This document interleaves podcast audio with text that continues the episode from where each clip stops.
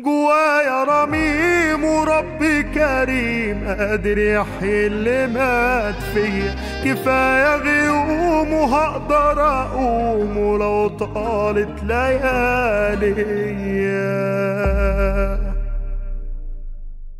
اللي فاقد التوكل على ربنا سبحانه وتعالى عنده مشكلة من الاتنين. إما شايل الحمل لوحده على كتافه فبياخد بالأسباب ومش مقصر وعامل اللي عليه بس الشيلة تقيلة لأن محتاج إن قلبه يرمي الحمول على الله. وإما واحد رامي حموله على ربنا وسايبها على الله بس مقصر قوي في إنه يعمل مجهود وياخد بالأسباب. الاتنين محتاجين يضموا على بعض كده ويبقوا ماشيين بالتوازي اعتماد القلب على الله مع الأخذ بالأسباب. عشان تعيد بناء بقى التوكل ده هقول لك على كذا خطوة. الخطوة الأولانية تحمل ألم الترقب وأنت متوكل. بعضنا موضوع التوكل ده مش في باله. ليه؟ لأنه مش عارف يحدد هو أنا متوكل على الله ولا لأ. بس أنا متألم وخايف. مثلا واحدة عندها عملية كبيرة فتبقى خايفة فيقولوا لها توكلي على الله. فتش فاهمة هي رامية حمولها على ربنا.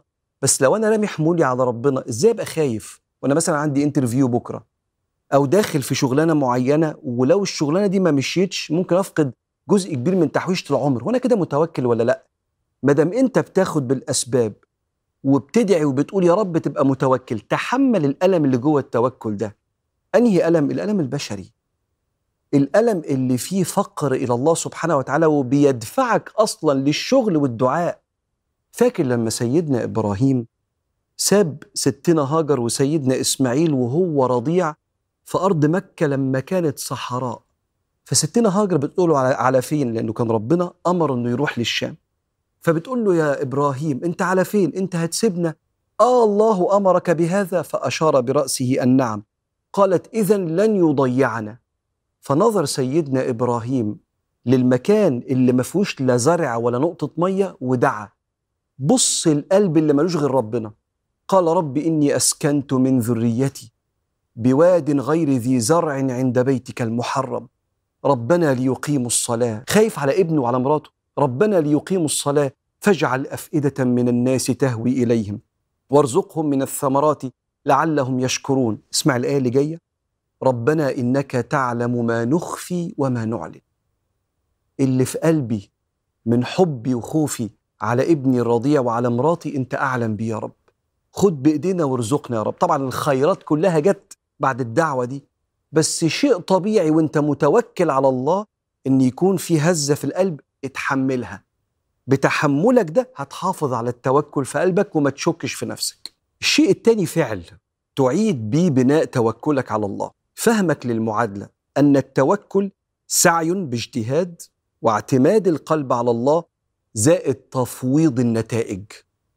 لما تعمل التلاتة دول أنت بتحقق التوكل. بس ركز في موضوع السعي ده. خبط على كل الأبواب بالذات لو داخل في شغلانة أو واحد بيدور على عروسة. أو واحدة بتستخير ربنا سبحانه وتعالى فبتسأل على عريس بيتقدم لها خبط على كل الأبواب اللي تقول لنفسك أنا حاطط دماغي على المخدة بالليل عملت اللي عليا آخر حاجة يساعدك جدا على استقرار التوكل على الله في قلبك وبنائه لو كنت فقده هو مواظبتك على أذكار التوكل اللي سيدنا النبي كان بيواظب عليها.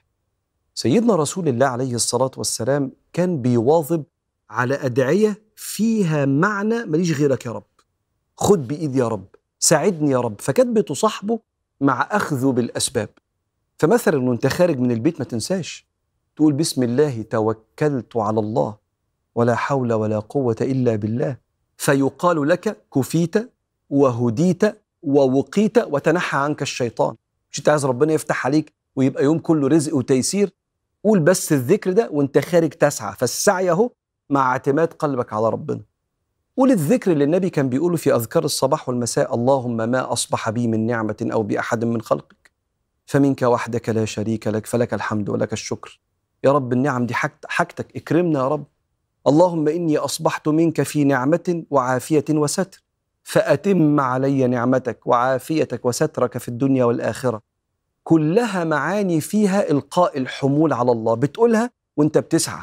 بتقولها وأنت بتاخد بالأسباب. فبالتلاتة دول كأنك بتحط طوبة على طوبة كده لحماية وإعادة بناء التوكل في القلب واللي بيتوكل على ربنا ربنا بيكفيه لأن هو اللي قال ومن يتوكل على الله فهو حسبه.